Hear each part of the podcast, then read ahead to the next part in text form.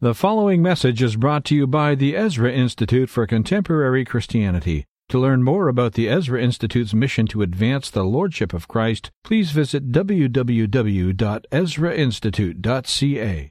The real conflict is between these two worldviews that have always been in conflict. Since the fall of man, the world has known what theologians call the antithesis between truth and error. And we've never gotten out of that problem. And, and now we're finding it rather evidently expressed in the modern world. It's come out onto the surface. I have all kinds of reasons why that happened. I won't be giving those to you today. But what makes the debate difficult, of course, is that the progressives, and especially the homosexuals, are accusing the defense of this other worldview, the only other worldview possible, as homophobic. So, how do you talk rationally when people are accusing you of hate speech? Especially since the dictionary definition of phobia tells us that it is a serious pathology, an anxiety disorder characterized by extreme and irrational fear of things or social institutions. Now you realize if you are against the homosexual agenda, you're sick. You need help. You're suffering from a mental disorder. Alas, this is coming to be the discourse that we are hearing.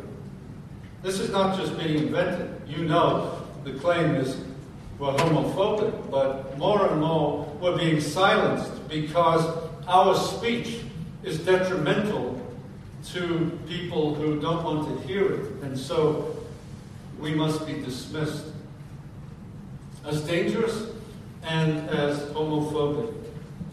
And then, of course, you have in the church the fear of this. The intimidation factor is enormous.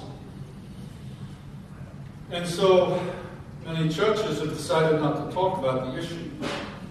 My lecture to the pastors on Wednesday was entitled Pesky versus all the Pesky versus all the power of God. It was all about how we understand Romans chapter 1 and what it says about homosexuality. But that's the way many Christians are describing what the Bible says about homosexuality one or two pesky verses, verses, or they call them clobber texts. Or the other one is what President Obama said. He described it as one obscure line in Romans. Well, if you get my book, I'm not trying to get sell the book, but I, I try to show that it is part of a very coherent argumentation that Paul, a brilliant theologian, makes as he talks about our situation. But it's become an important subject because 70% of the millennial generation now thinks that homosexuality is a normative lifestyle. So there's no way that we as Christians cannot take up this issue. Silence will make it worse, and even if we speak, it's going to be different. But what I'm suggesting to you is that we not speak about it moralistically. You know, the, what was done in the past with which brought great criticism to us, was those Christians who just held up banners saying God hates facts. That gives the impression, you see, that we're okay and these people are bad. Well, we all know from the Bible that we're all bad. And we have to communicate that. And so we cannot communicate on this level using what I call notions of moralism that we're good and they're bad. That we mustn't do. So, holier than thou. We're the good people, the clean people, the straight people, and these people over here are not. Well, we're all sinners. And that message has to be heard. So, this is not a harangue as such against this particular sin, but rather I'm trying to show you so that you will have some basis in your own thinking. The historical reality of homosexuality and its place within this larger worldview of what I call this morning oneism. If we can understand it from that perspective, and oddly enough, a number of gay leaders see it in this light as well. So you're on pretty much solid ground to talk about homosexuality this way as really an embodiment of this particular worldview of paganism or oneism, which those people feel is the truth. So they're happy to say that. And so we can do it as well. So I want to show you how homosexuality fits in this larger context of history and theology.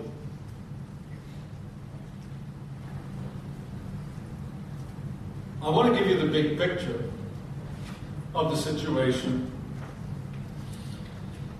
because it's taken us all by surprise to see the rise of homosexuality in our time. I've often been struck by the fact that the rise of homosexuality has actually occurred at the same time as the rise of pagan spirituality. Have you noticed that? The last generation has seen a rise of a public endorsement of homosexuality. At the same time, we've seen this enormous expansion of people seeking spiritual answers to their questions in a whole host of pagan religions.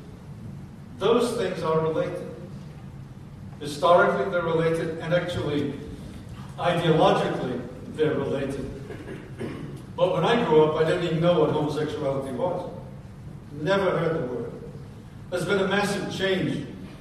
Elizabeth Fox Genovese, a radical feminist, Marxist, PhD in history from Harvard, who was one of the 60s revolutionaries who fought for the victory of sexual liberation.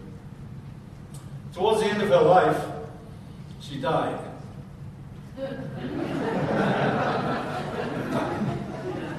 That's one of the most profound statements I've ever made.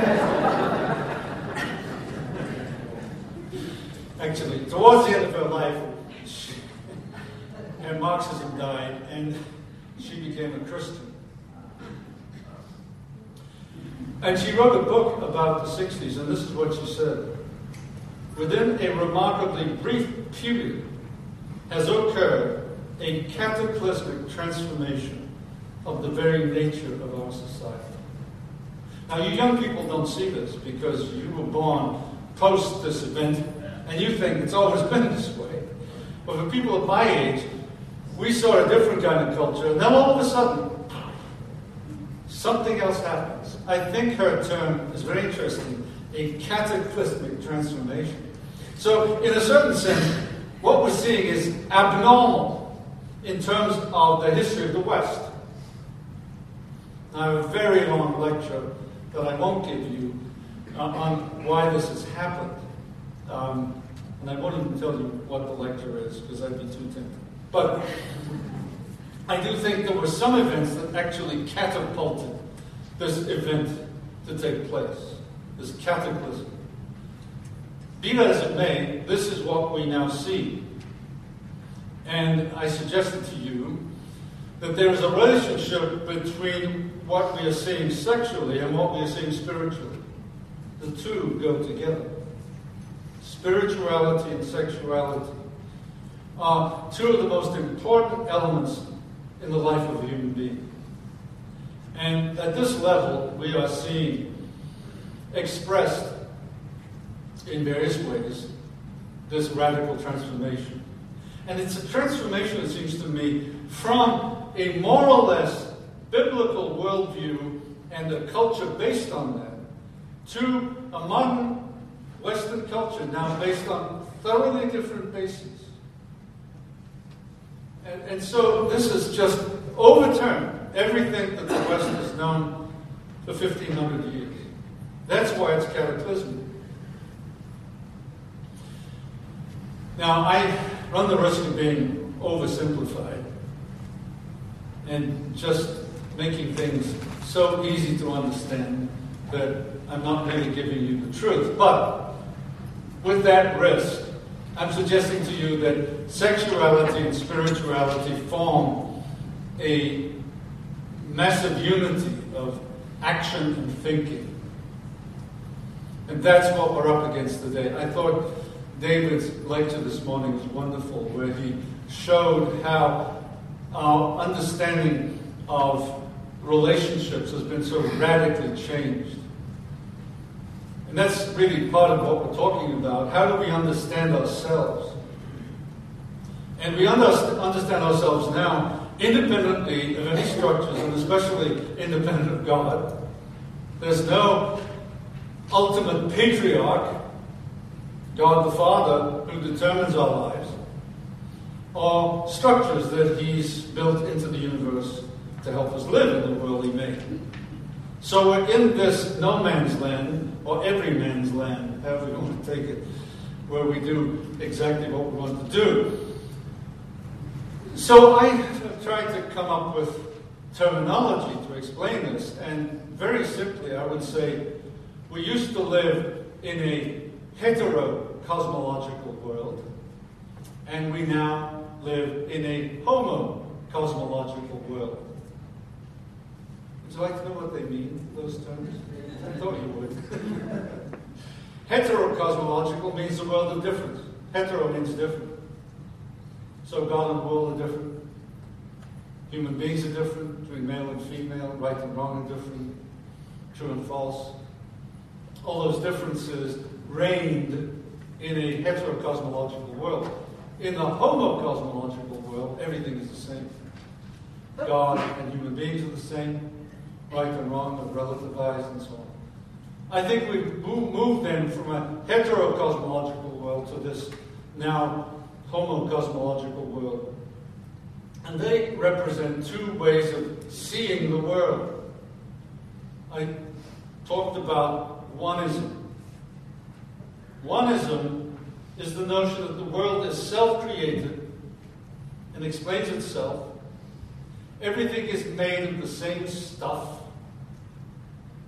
there's one basic kind of self creating existence. And in one way or another, in a thousand different ways, we worship nature.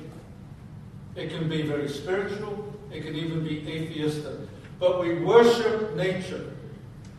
The created order has actually created itself, is divine, and is worthy of worship because everything shares in the same divine substance, all distinctions, in principle, must be eliminated.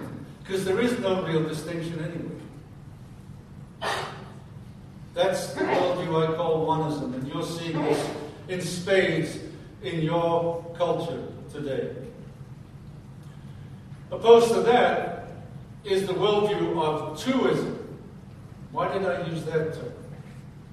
Well, the world is the work of an external creator who caringly made it, but is separate and distinct from it. Just like a watchmaker is not the same as the watch. How ridiculous to think that that would be the case. So God is external to us, He's other than us. That's the massive declaration of Scripture from page 1 to the end.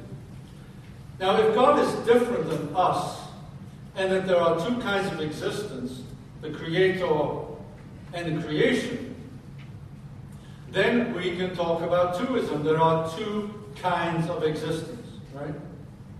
They're not the same. They can be reconciled, they can be brought together, but they're not the same. That's why I use the term twoism. Now, I didn't make this up, of course. I send you to the text of which my book is an exegesis. I'm not pushing my book, by the way. Um, just to let you know.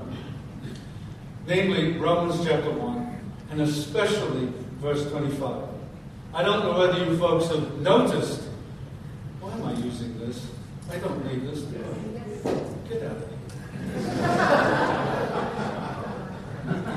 Because I like to walk around a bit, and I thought, oh no, I'm stuck to this thing, but I forgot. um, you know, many of us have read this text and it's gone through one ear and out the other. What does Romans 1.25 say? You probably all know it. They exchanged the truth of God for the lie and worshiped and served creation rather than the Creator who is blessed forever. What's Paul saying here? He's saying there are only two ways to exist in this world. You either worship creation or you worship the Creator. There's no other possibility of being religious or being human, but doing one of those two things.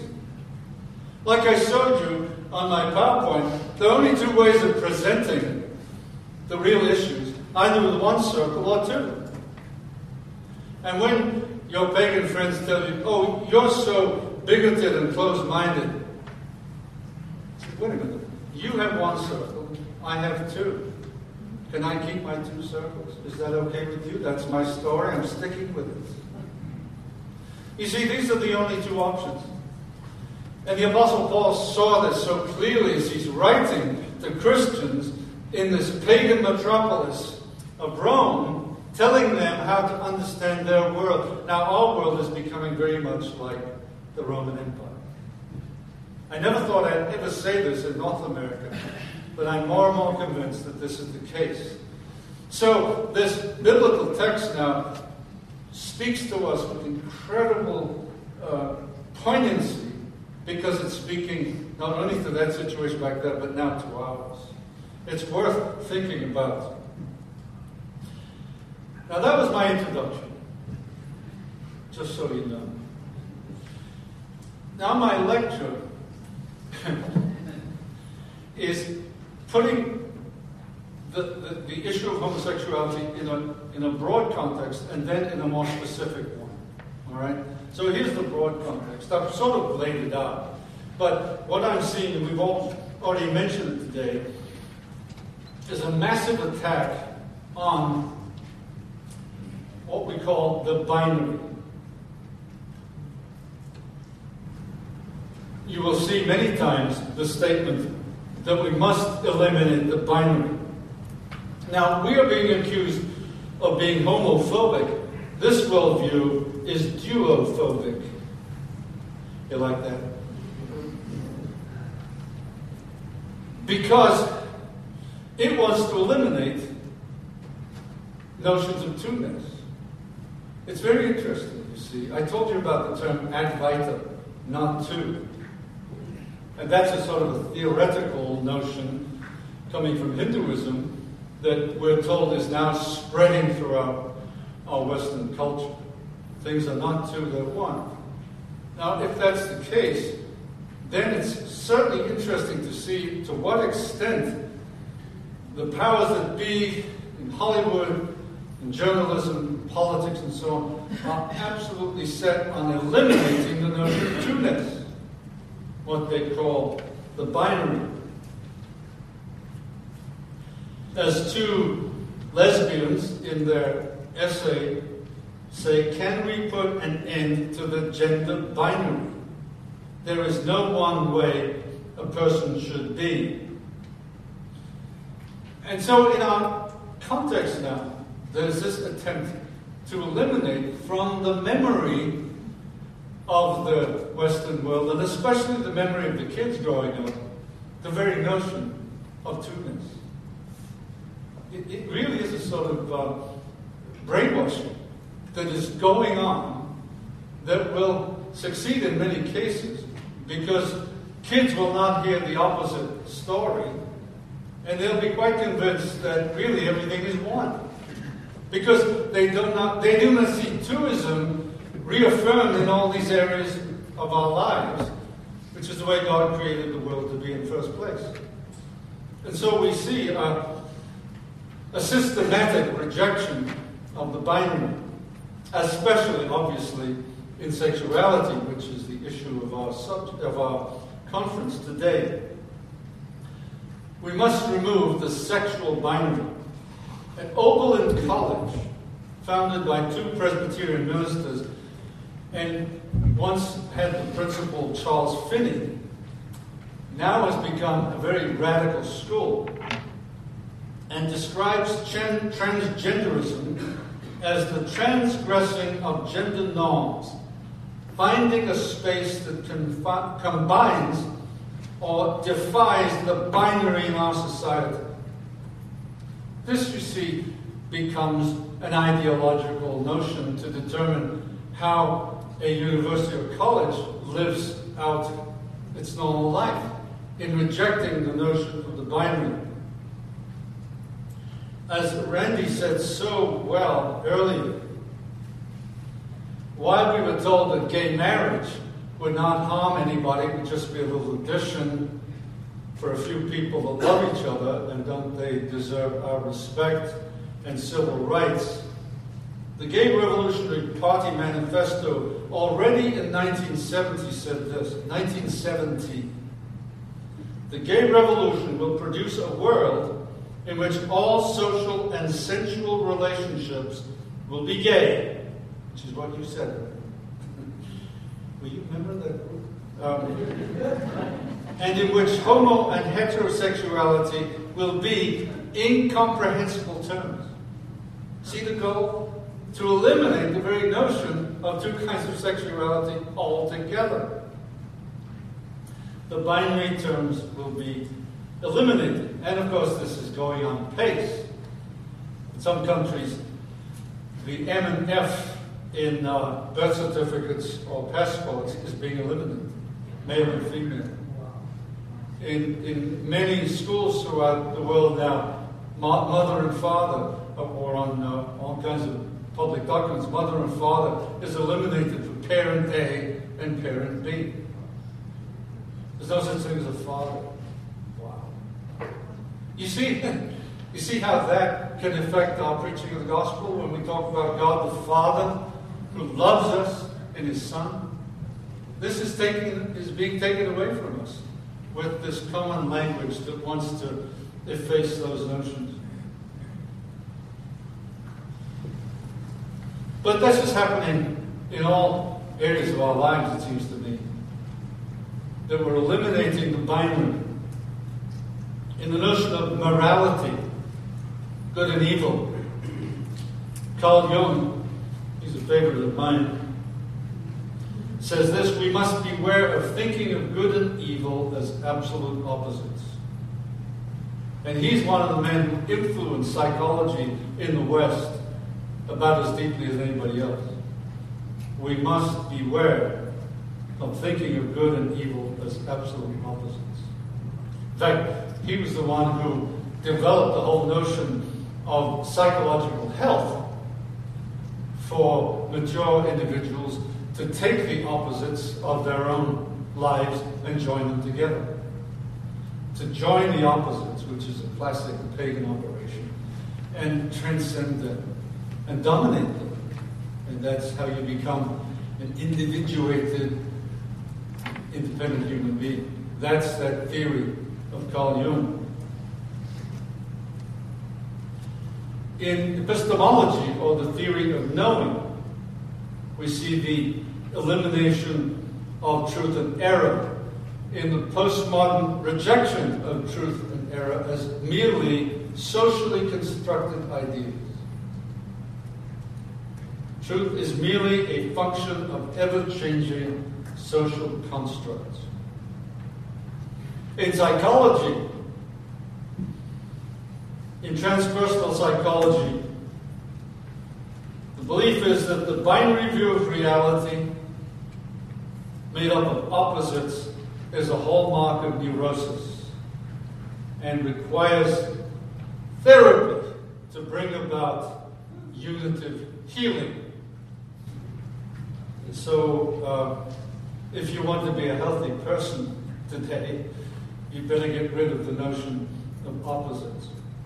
In politics, the movement of the West now is towards the pushing forth, uh, forward of the state and the diminution of the family and the individual. Somebody's written about this, and by the name of Pipes, in his book Communism: A History, he says the totalitarian state aims at obliterating all distinctions between itself and the citizenry by penetrating and controlling every aspect of organized life. So, you see, it comes in in politics, where the state wants to be the onest word, joining everything together, and the individual must be crushed. Obviously, this is happening in spirituality. I've already mentioned to you how the West has become Hinduized and how, as Philip Goldberg in his book American Veda, how Indian spirituality changed the West, and that was published in 2010, tells us that we've all become Hindus because we all use the terms karma, mantra, mandala, yoga, avatar, and probably a few more. But then remember what he said that the West is coming to believe the fundamental notion of Hinduism, which is Advaita, not two. So all these methodologies, all these terms we use, are pushing this notion of not two in spirituality. And of course, it's entering the church. We don't like the idea of the antithesis. We're all in favor of the synthesis. Brian, McCla- Brian McLaren says we need to move beyond our deadlock, our polarization, our binary, either or thinking. See, this becomes a model for the way Christians think about their own way of being in the world as well. I got something for you people that is hot off the press, and you may not have seen it, and I'd be really tickled if I was the only one who knew this. In the Toronto Sun, did anyone see this on October the 11th? I was on the plane a couple of days ago and was reading, and I found this. In Montreal, Catholic and Protestant instruction, as you know, was removed from the Quebec schools 15 years ago, and that they banned all kinds of religious symbolism.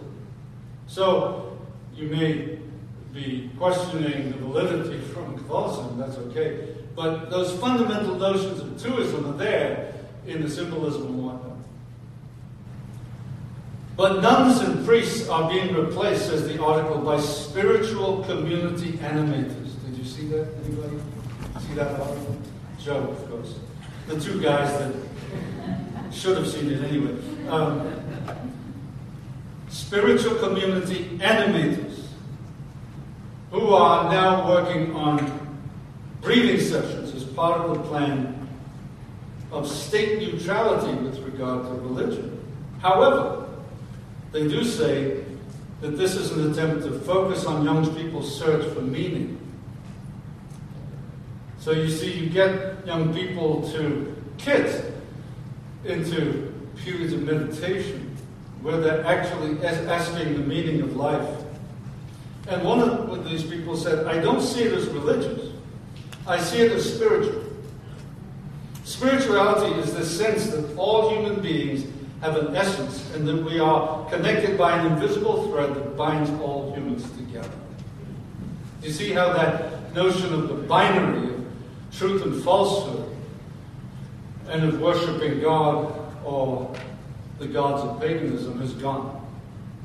And that's being inculcated in Canada as the good direction in which to take our children. Of course, you see this, the destruction of the binary in this interfaith movement, which removes the uniqueness of the Christian faith. It's the belief that there are diverse, equally, equally valid paths to God because ultimately they're all one. So the interfaith movement is invested in this elimination of the theological binary. In the United States, we see the, and I'm sure you see it here, we see the banning of the binary of the Christian faith in the public square. At Vanderbilt University, where I've taught the Christian groups from time to time, it was decided last year that the Christian student groups that hold to traditional Christian religious views, a belief in the Bible, a belief in Jesus Christ as Lord and Savior,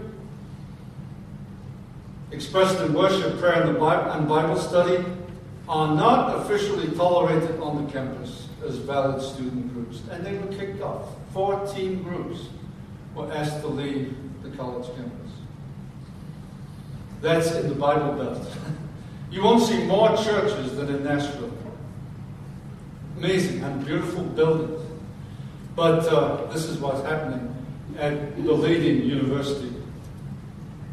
I told you that of the account in the UK a few weeks ago Joshua Williamson, who was arrested preaching the gospel in Perth, Scotland, accused of a breach of the peace. It was interesting because he was preaching the gospel in open air stuff. Uh, down the street were buskers playing instruments with um, microphones, uh, so blasting their music. Now they were not preaching the peace, but this one voice was preaching the peace. I, I'm afraid that's where we're going. You see that you the, the, the pagan world cannot abide the announcement of twoism. It all has to be onist or oh, the peace is broken. We're seeing it in the expressions of eschatology, the ultimate distinction between heaven and hell. How long is it before you've seen, since you've seen or heard a sermon on heaven and hell?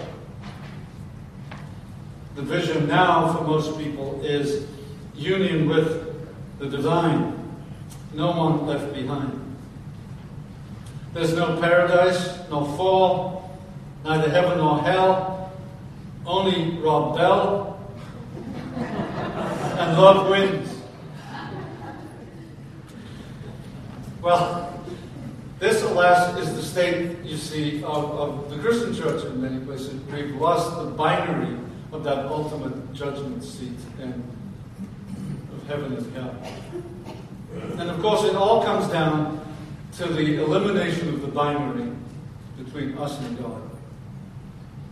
That valid distinction that the Bible makes between God as creator and we as creatures.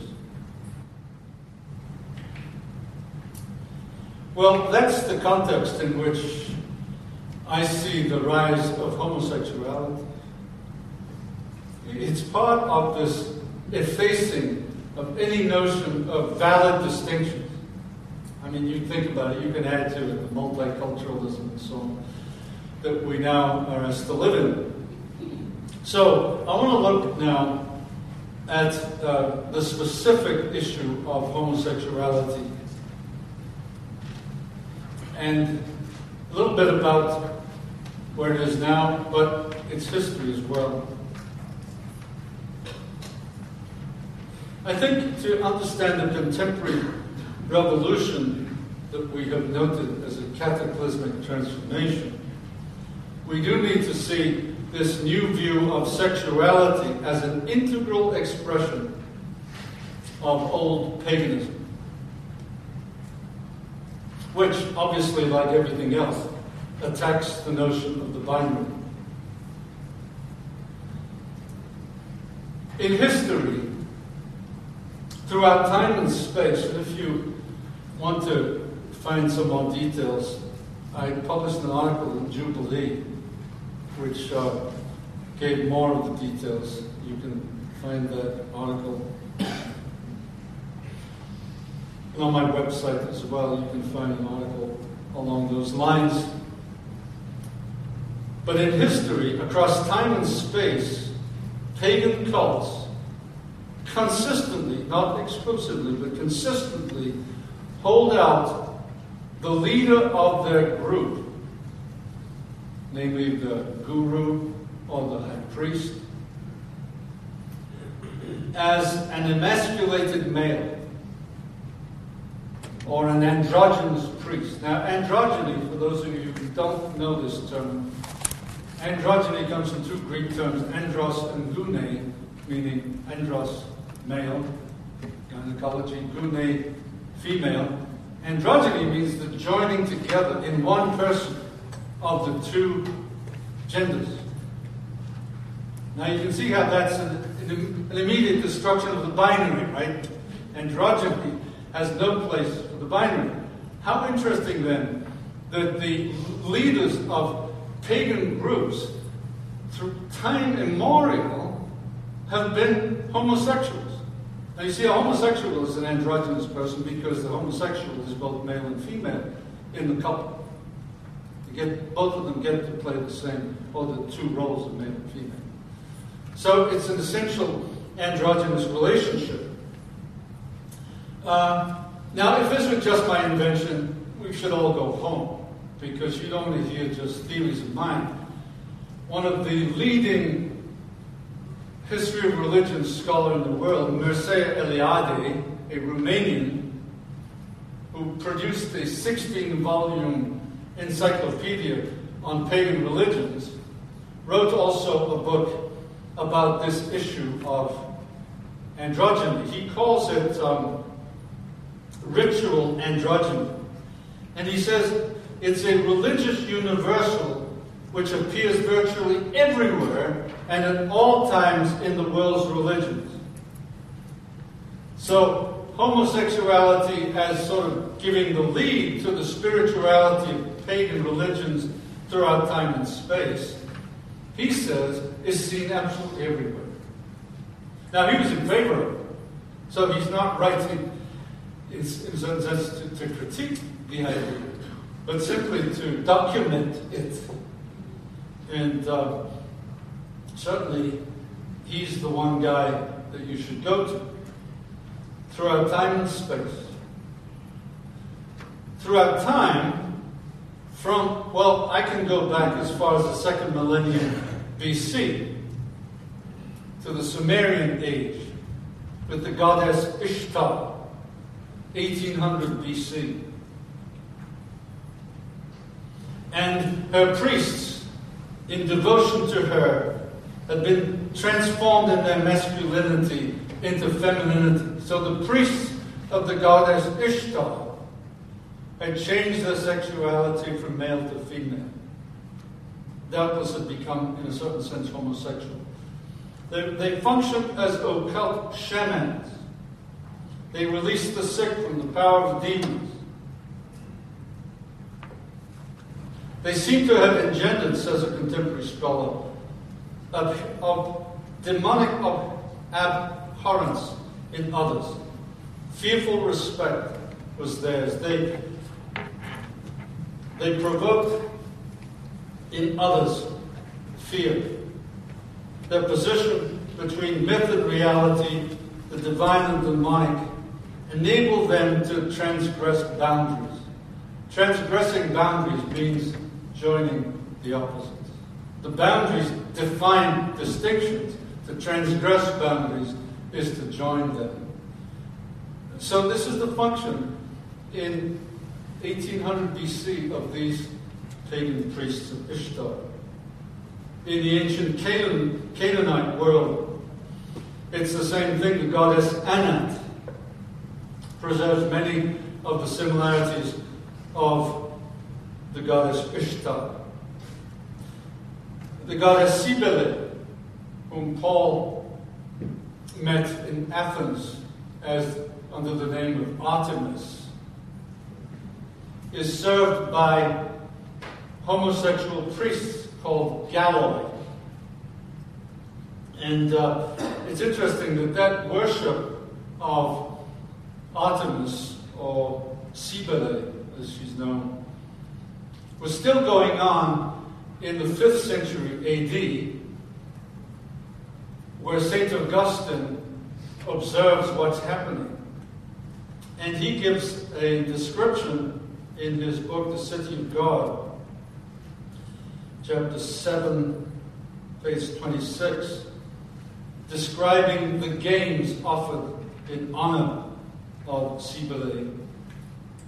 And he describes the disgusting acts of these galloi, these homosexual priests. It was almost like it was a gay parade in the 5th century AD. So you can follow through history that this has been the case. Over space is an interesting view of things as well. And over space, of course, the extent of the globe, you really cannot ever explain any direct connections. And, and my thinking is if you cannot show that there are connections between these groups, then it must then the practice of homosexuality as a spiritual uh, contribution must arise naturally, if you will, from the pagan ideas that uh, these cults adopted. You see the, uh, the, the logic here. If you can't show that people said, look, we do this here, why don't you try it here? Because we're talking about vast distances. And that's also through time, but I'm thinking now throughout space. For instance, the Siberian shamans, known as Chukchi, are androgynous. The shamans of Central Asia dress as women. Among the peoples of southern Borneo, the basir, asexual priest shamans, hermaphrodites, dressing, behaving like women, have the priestly function. You see, those places are not contiguous, they're totally separated in space, and yet the same phenomena occur in all of them. Here's another case the shamans of the Amazon Similarly, are homosexual priests. The Indian Hijras play the same role. A religious community of men who dress and act like women, who serve the mother goddess Mata, worshipped throughout India. Uh, Tantric yoga in India as well is given to an androgynous expression where the God Shiva and the goddess Shakti are joined together in the tantric yogic practices. When uh, Shakti, the female spirit, is understood, it's interesting, as a, as a serpent at the basis of the spine and through these uh, methods of altered states of consciousness will you cause this serpent to rise through the various chakra points until it meets uh, Shiva, and then the god and the goddess are joined together in this one yogic practitioner. In uh, Buddhism, the bodhisattva is androgynous. In American Indian religious practices, you find American Indian, we're talking about, you know, just south of you, and I guess also here. The American Indian religious practices had transvestite homosexual males, the Berdache, who functioned as shamans. Among the Navajo, the nadle, same thing. Among the Zuni, they had he, she people who functioned as powerful, positive, spiritual people. This is to be found, the same practice, in Africa, Australia, in the Yoruba religion of Cuba. I was down in South America and uh, met a South American Christian scholar who did some fundamental research on the pre-Columbian times and discovered that in the Aztec religion and the Mayan religion, homosexual priests were known. And that was suppressed. Actually, when the Roman Catholic conquistadores went in, they suppressed it themselves. But the knowledge of that was not known until recently. So, all I'm trying to show you is that this is a worldwide phenomenon over time, over time and over space. And so what we're seeing today is not new. As one book on homosexuality says, tracing the history of gay male spirituality, gender variant men have fulfilled a sacred role throughout the millennia. I guess what we can conclude from this is that there's a spiritual element here. We can't just see this as physical, and we can't simply or merely see this as civil rights. There is something much more powerful going on here. And for proof, I'd like to cite to you an ex Southern Baptist eco-feminist lesbian witch. I said that in South America and then looked at my translator and said, Translate that. Southern Baptist, an ex Southern Baptist eco-feminist lesbian witch. He did it, he was good. Uh, Emily Culpepper. She uh, teaches at the University of Redlands in Southern California, of course. She sees gays and lesbians. Notice this. I didn't know when I first read this what she was talking about because I hadn't done this research. She said, gays and lesbians are shamans for a future age. So we're seeing people now picking up that theme of what these homosexual spiritual people were doing in the past and saying this is the future. This practice has a spiritual power that we will see unfurled in the future. What does she mean by a shaman? Here's what she says it is. A shaman is a charged, potent, awe-inspiring, and even fear-inspiring person who takes true risk by crossing over into other worlds. There's something occultic about all of this. And crossing over into other worlds really is transgressing boundaries, you see, and eliminating the need for boundaries, if you will, which are the distinctions that God put in the world. Another ex Christian is Virginia Mollenkott. Some of you might know that name. She taught in a C&MA uh, college and I gave this lecture one time, and the lady came up and she said, Oh, she was my professor of literature. So she was well known in the evangelical world until she, until she came out as a lesbian. And uh, she says that she speaks for gays and lesbians because we are God's ambassadors. You see, she sees a spiritual role for gays and lesbians, just like in past history there was a spiritual role. Now she says she was told this by her guardian angel, a spirit guide, the Holy Spirit or Jesus. She doesn't know actually who told her. So she's gone a long way from being an evangelical. But this comes home, this mixing of male and female. When you find somebody like Tony Campolo, who has gone throughout the Western world speaking to Christian students, saying this Not only do I love the feminine in Jesus, but the more I know Jesus, the more I realize that Jesus loves the feminine in me. Society has brought me up to suppress the so called feminine dimension of my humanness, but when Jesus makes me whole, both sides of who I am meant to be will be finally realized. Then and only then will I be fully able to love Jesus. I wonder how that fits with Genesis 1.27, by the way.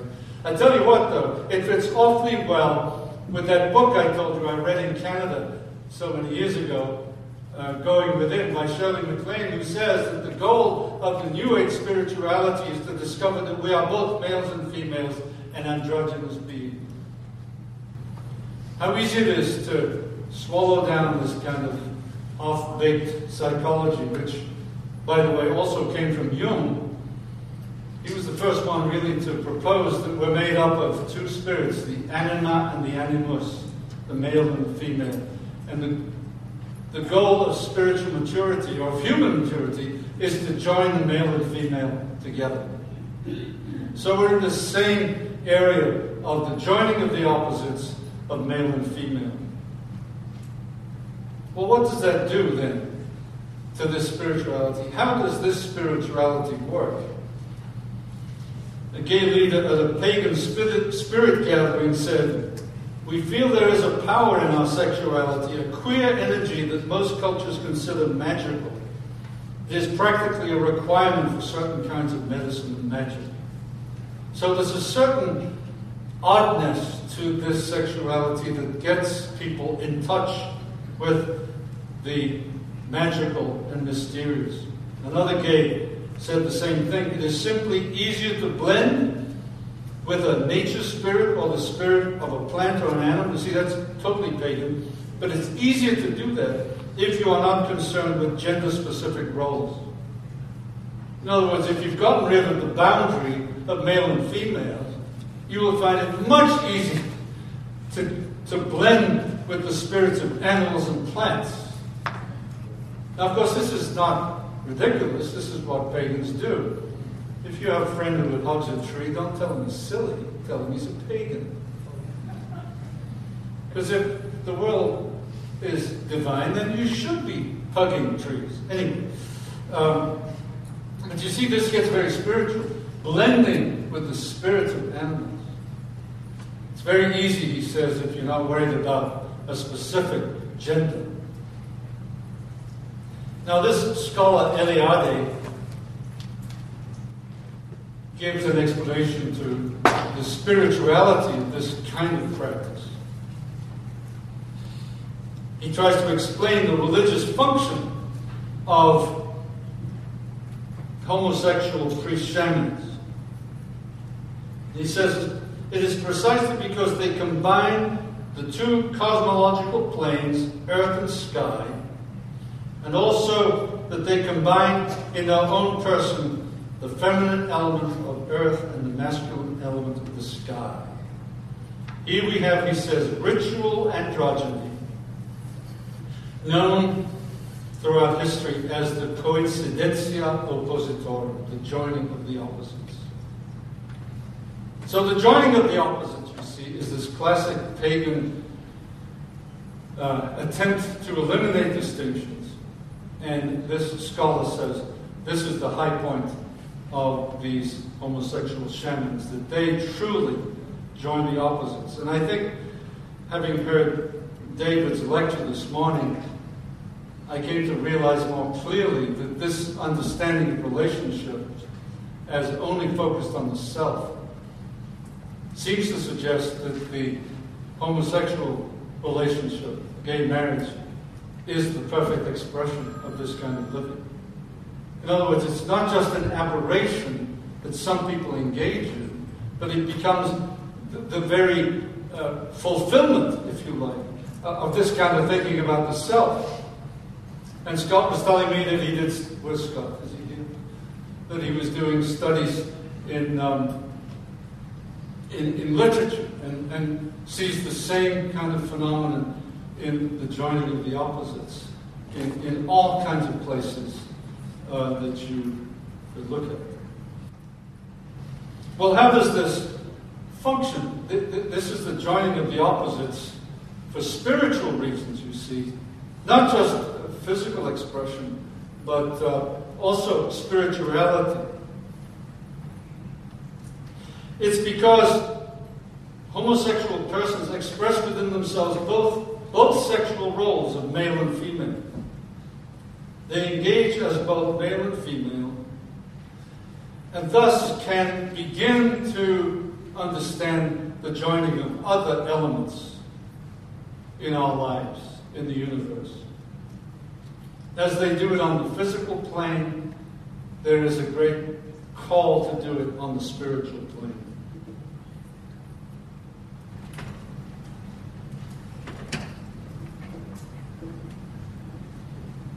So there is uh, more behind this homosexual movement than we thought. Uh, it, it's so deep, it's mind boggling, actually. Now, I'm not saying for one moment that every homosexual understands this. Uh, a lot of young homosexuals just drawn in for all kinds of reasons. But actually, the leaders have understood this for some time and are delighted at what is happening. They see a spiritual future for the world led by homosexual shamans.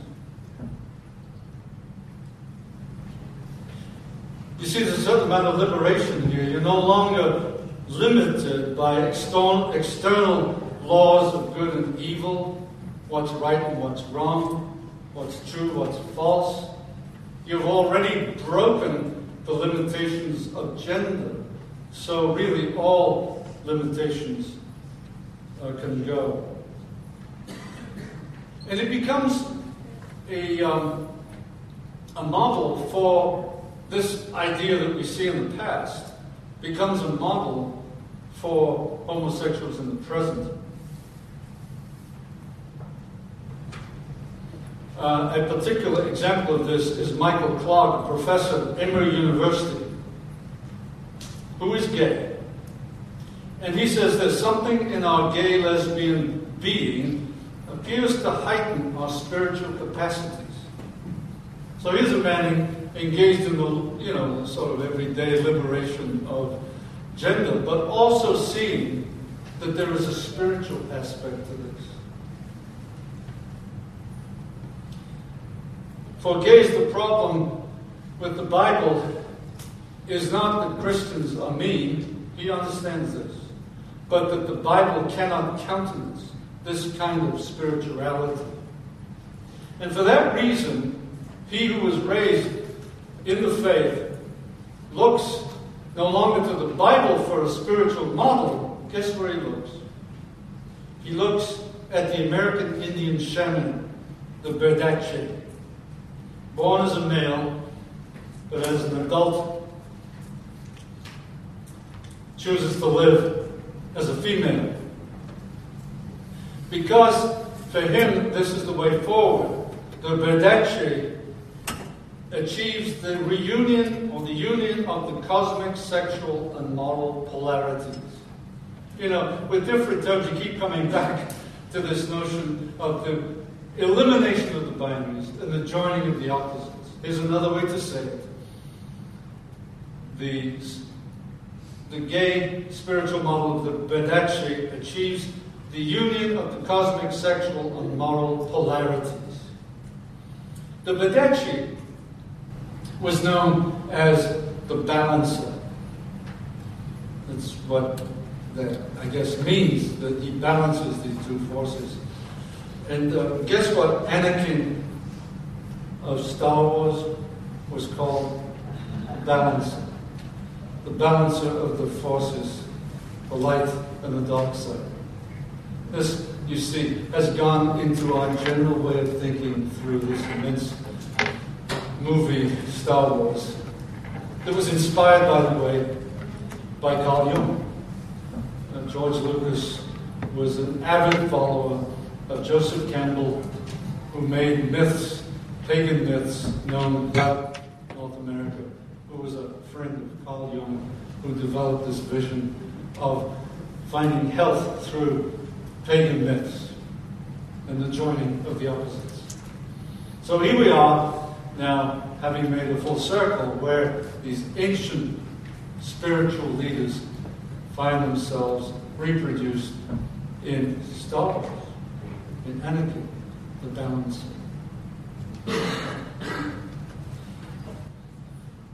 So here we stand at the beginning of this new millennium, sort of reassessing where we are. We thought that gayness would go away or be just limited to a, a small percentage of the population, but it's forcing its way into the very center of our lives. And its goal, and I believe this deeply, its goal is to create a whole new civilization. A civilization not based on binary, but based on monism. And the way I see that coming is that uh, the civilization to come will reject everything of the past that could be described as homophobic you know, um, all our nursery rhymes, poetry, uh, songs, can all be rejected as homophobic and therefore untouchable, unsingable, unsaid. That's the way we're seeing it happen now, but can you imagine as this becomes a, a powerful, consistent way of looking at things? So, we're in the presence of two gospels.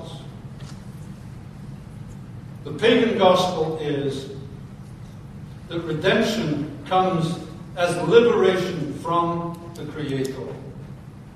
Liberation from the Creator. The other gospel, the Christian gospel, is reconciliation with the Creator. That's the word we have to bring in our time. May the Lord, as He gives us an understanding of what's happening, make our witness to the gospel even more powerful. Thank you. Thank you for listening to this message brought to you by the Ezra Institute for Contemporary Christianity. Please feel free to share it with friends, but do not charge for or alter the material in any way without the express written consent of the EICC. Thank you.